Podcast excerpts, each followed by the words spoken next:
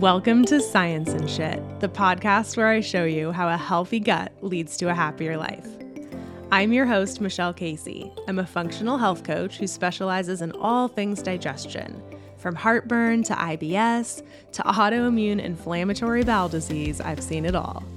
I've spent the last eight years in private practice helping people with chronic illness reverse their symptoms and live their best lives. In this podcast, you will get empowered about what you can do to impact your health naturally. I'll help you sort through the information overwhelm to figure out what's relevant to you. If you want a holistic, scientific approach, you've come to the right place. All right, first things first, if we're going to talk about holistic health, we need to first acknowledge that white supremacy and colonization has wiped out much indigenous wisdom all over the world and has led to gross disparities in equity and healthcare access. The Aina, or land on which I live and work, is located in the Ahu Pua'a, or subdivision of Koloko, in the Moku district of Kona, on the Mokupuni island of Hawaii in the Pai'aina nation of Hawaii. I recognize that Her Majesty Queen Liliuokalani yielded the Hawaiian kingdom and these territories under duress and protest to the United States to avoid the bloodshed of her people.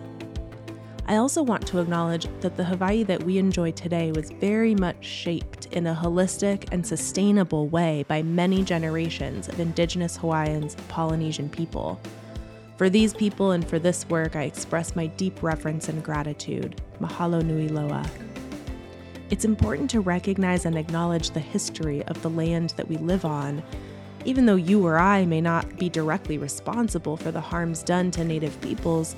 All of us non natives who live in the United States directly benefit from this harm.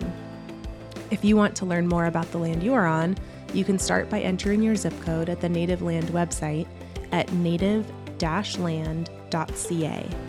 Now let's jump into today's episode. Let's get this party started. Hello, welcome back. This is a very exciting episode. I hope this is going to answer a lot of questions for you about supplementation. Basically, if this is the first episode that you're listening to, welcome to the podcast. You probably want to go back to at least episode two and uh, download the worksheet and go through the whole get your shit together system. We are rating ourselves in each of these different steps. And today we're talking about step six, which is called supplement to support. And the three areas that you want to rate yourself in are number one, do you understand how to tell the difference between high quality supplements and crappy ones? Number two, do you know why you're taking each of the supplements that you're taking, if you are taking supplements? And number three, do you regularly reevaluate your supplement protocol? This is about every three to six months. Ideally, with your healthcare team, right? With your practitioner who recommended the supplements in the first place. okay, so the first thing that I want to acknowledge is that uh, we really want to make sure that we're not attempting to out supplement a nutrient poor diet right? Supplements are amazing. They can really speed up recovery. I mean, you can self treat certain illnesses with them at home, right? You can really rebalance your gut with supplements. You can support all kinds of different systems in your body. But if you're not eating a nutrient dense diet, you're kind of spinning your wheels. And it's going to be a more expensive and a much harder process to try to get those results that you want if you're not eating whole foods, properly prepared, well sourced, right, in a balanced way that works for your body. So that's why step number one of the Get Your Shit Together system is prioritize nutrient density, right? And that's literally from your food, from your diet. I actually don't even recommend supplements for brand new clients until maybe like the third session sometimes because I really want to see how much we can do with just dietary changes first. The exception to this is when people come to me and they're taking a bunch of supplements.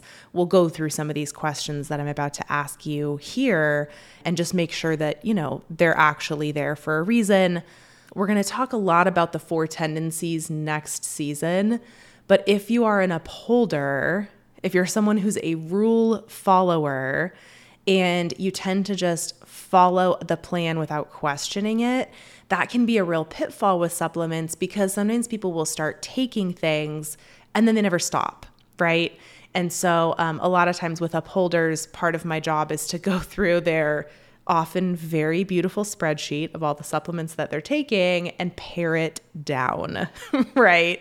Um, so, we'll go through some of that in a bit. But first, let's address the reasons why we might supplement, right? Why do people take supplements?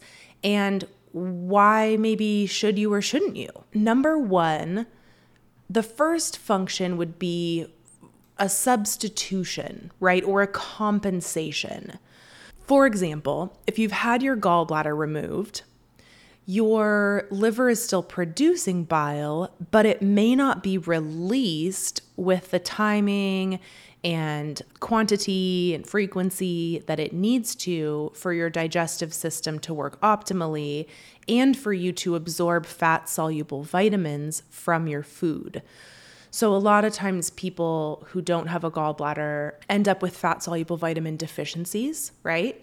So, they may take something like a fat soluble vitamin supplement and or they may also take supplemental ox bile or something called TUDCA, which is a uh, synthetic bear bile, which is a little more compatible with a human bile and or something like digestive enzymes if you're not producing enough digestive enzymes things like that right? So to substitute for something that's literally just missing or low or to compensate for something like a missing organ, or sometimes people have had part of their bowel removed, right? Things like that.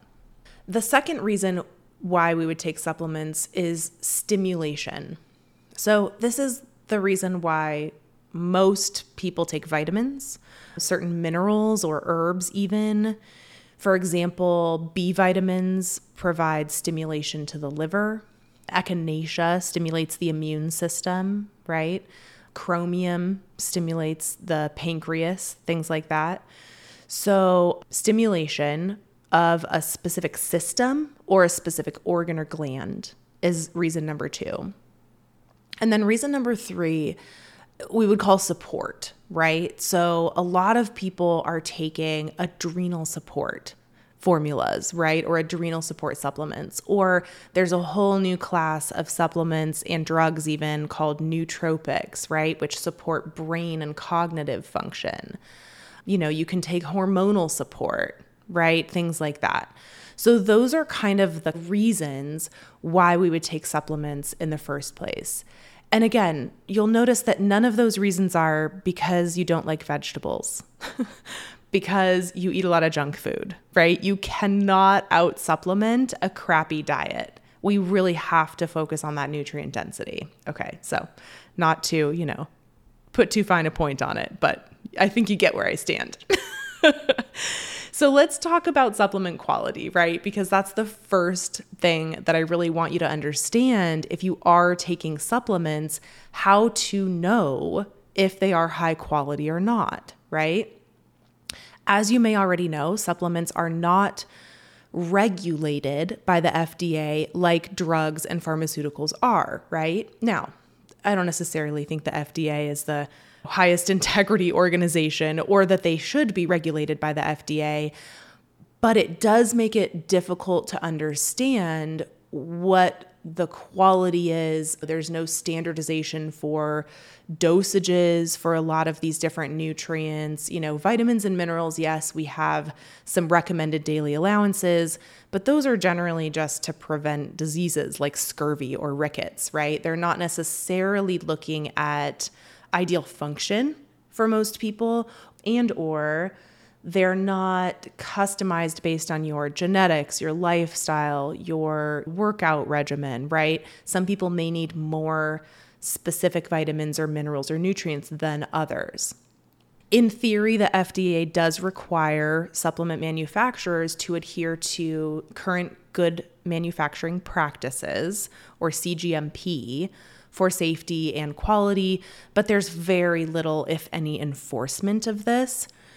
So, some companies, and this is completely voluntary on their part, they actually open their doors to third party certification. And these third parties come in and, you know, inspect and check their batches and check for certain levels of what they actually say on the label. Is that what's in there? And they determine if the supplements meet certain standards, right? They provide a certificate of analysis. And those third parties that do the inspections will be displayed on the supplement label. That includes NSF, USP, Consumer Labs, and BSCG. Now, if you're an athlete that gets drug tested for your sport, you will want to ensure that any supplement formulas that you're taking are NSF certified for sport or BCSG Banned Substances Control Group certified. So that kind of is the Cliff's notes about quality and safety and manufacturing. But we also need to talk about another aspect of quality, which is what form of the actual vitamins are they using in these formulas? And what is the delivery method, right? Is this delivery method going to actually get the vitamin into your body? That's a really helpful question. So, as a general rule, for multivitamins, for water soluble vitamins, for minerals, and for herbs, I prefer a capsule over a tablet. I find that they are better absorbed. Tablets, especially the ones that look like they have a hard candy coating on them, can be much harder for our digestive system to break down, especially if we're already dealing with digestive issues, right? We just can't trust that what's on the label of those vitamins are actually going to get into our bodies. They can just kind of go straight through and exit the digestive system in the same form they arrived in, which is not helpful. It's just a waste of money, right? For our fat soluble vitamins, that's vitamins A, D, E, and K, I look to see if there is a fat or oil included to aid absorption the um, ideal delivery method there is a gel cap or a liquid. And same with essential fatty acids like your omegas 3, 6, and 9s. If you're following an anti inflammatory diet, you want to make sure that the fats and oils that are included fit with your protocol. For instance, there's a local company here on the Big Island that makes an astaxanthin supplement that is an algae um, extract that they market for joint health. And astaxanthin is a wonderful supplement. I use it for sunburn protection, actually, because I'm a white person that lives in the tropics. But this particular company adds sunflower oil to their capsules, which is an omega 6, little inflammatory. In my opinion, it negates some of the benefits of the astaxanthin. And I have not found that that astaxanthin formula actually makes the difference that some of the other ones that I have access to as a practitioner do that don't have those omega 6 seed oils in them, right? Another example, if you're taking a vitamin D formula that's a liquid, you want to check and make sure that you're not allergic to any of the ingredients, like sesame oil, for instance, is a common carrier oil and a fairly common allergen. Speaking of allergens, getting familiar with the hidden names of gluten, wheat, and corn, and reading your labels to make sure that you're not inadvertently triggering your food intolerances. That's going to be a really good idea if you're someone that has food allergies or food sensitivities. I would also check labels for any artificial colorings. Those are just not necessary, right? And some people have bad reactions to them.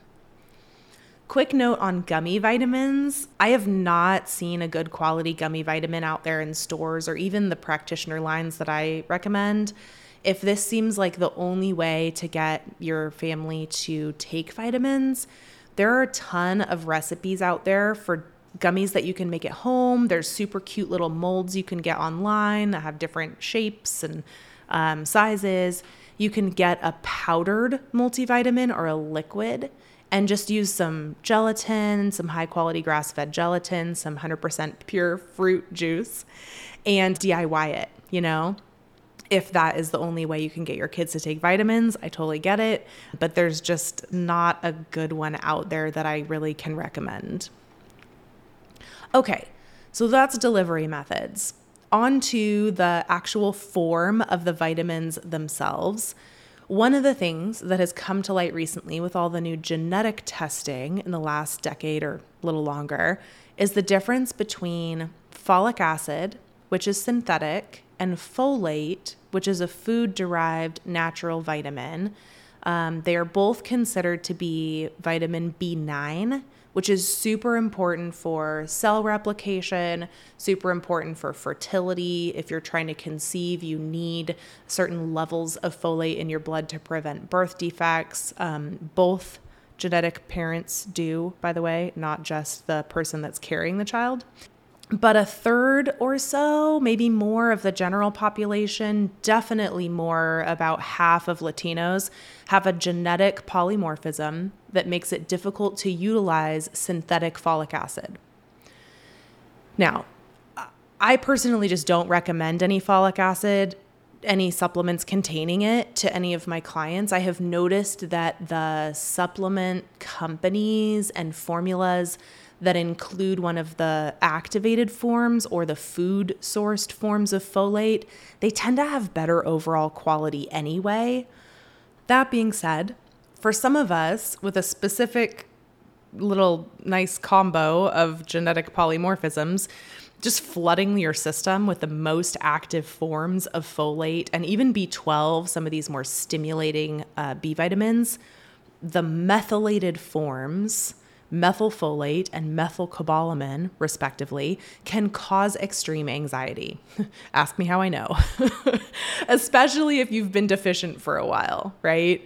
So, if my client has any history of anxiety, or I know that their specific genetics might predisposition them to this, I may recommend an intermediary form of folate and of B12 specifically, like Calcium folinate is a really nice kind of intermediate. The body still needs to do a little conversion to convert it to methylfolate, which is the form that we use, but it's not going to flood the system. It's not going to ramp up their anxiety.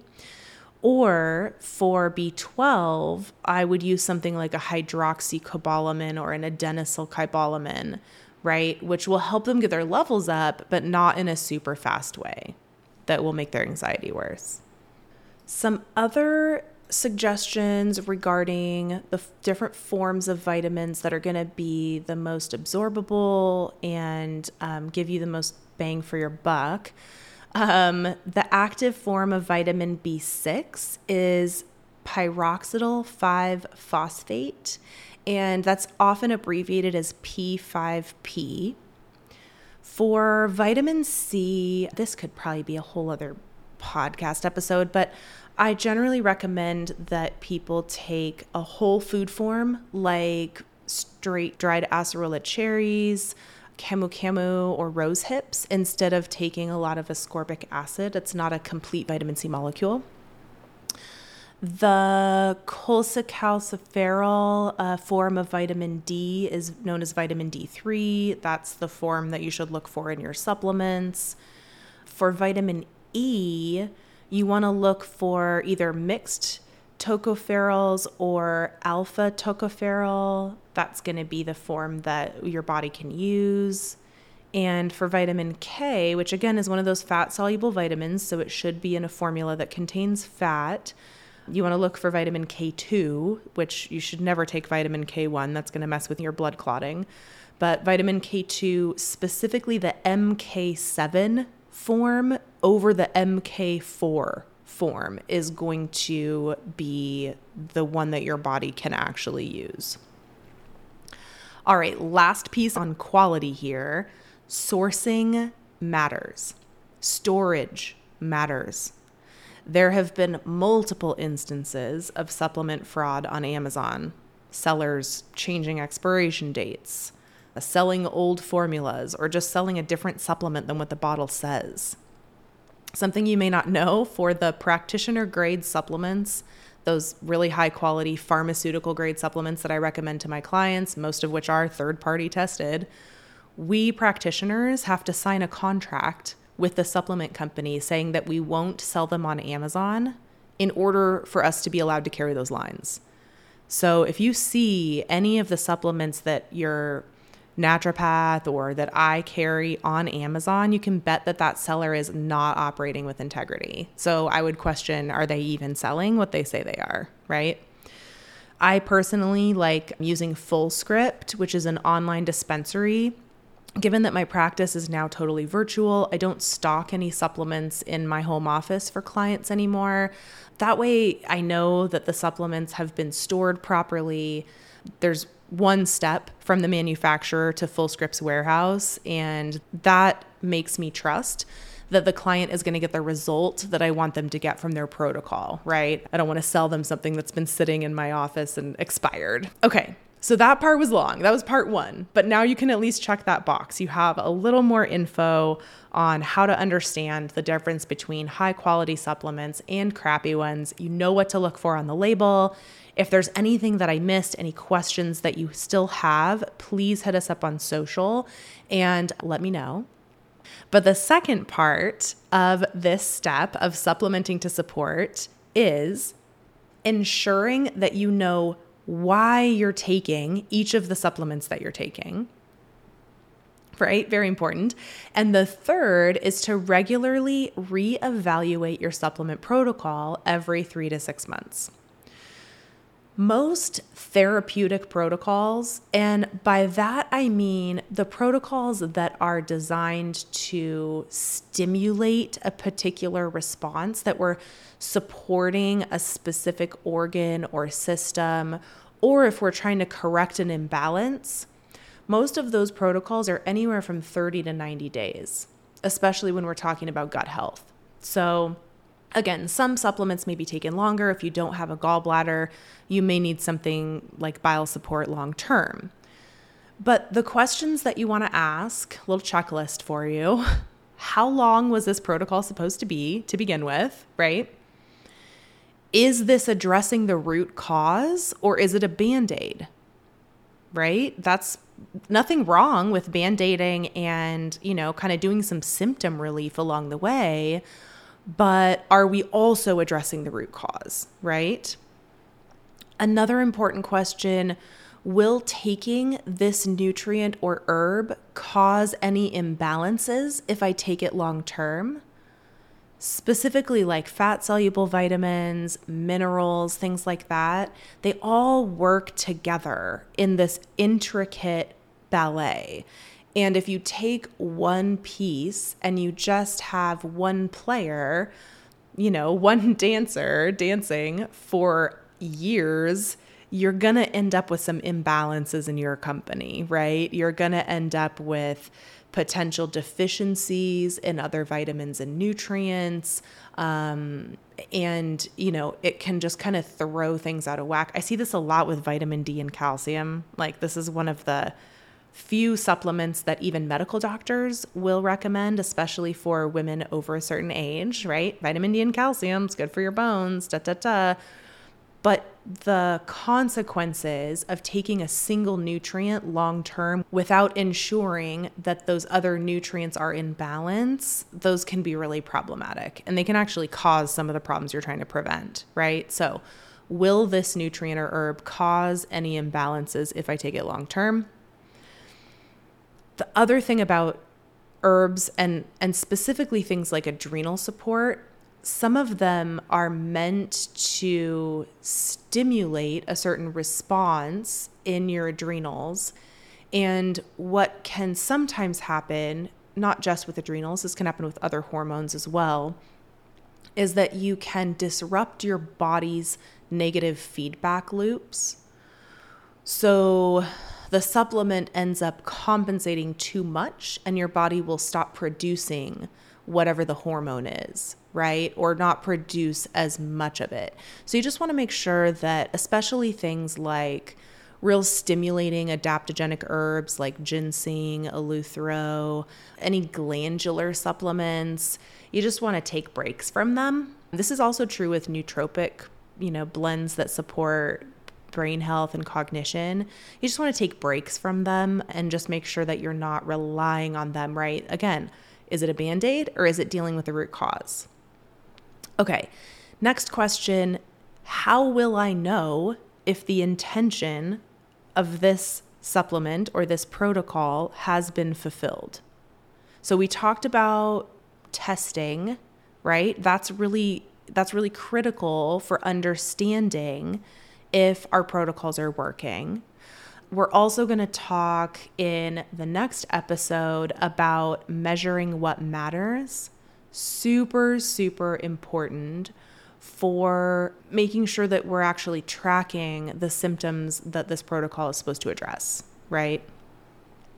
And then the last question, especially once someone has gone through and done some kind of a rebalancing protocol with me, the thing that I always like to ask is is there a combo kind of formula like a B complex, like something with all the fat soluble vitamins, maybe a multivitamin, multimineral, right?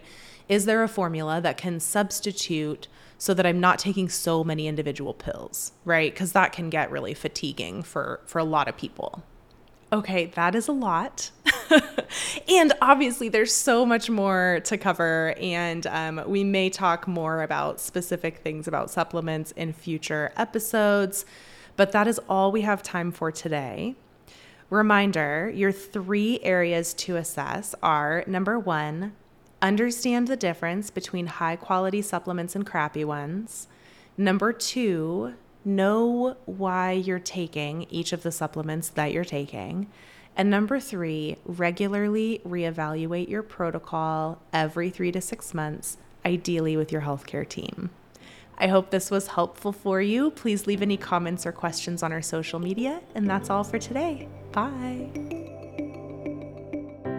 Thank you so much for listening to this episode of Science and Shit with Michelle Casey. If you want to stay in touch, head on over to michellecaseynutrition.com slash podcast to get in on all the goodness. I know you have a lot of things you could be doing with your time, and I really appreciate you choosing to spend it with me. If this episode was valuable for you, please subscribe, follow, and share it with your friends and family, and or leave a review as an offering to the algorithm gods. Until next time, be excellent to each other.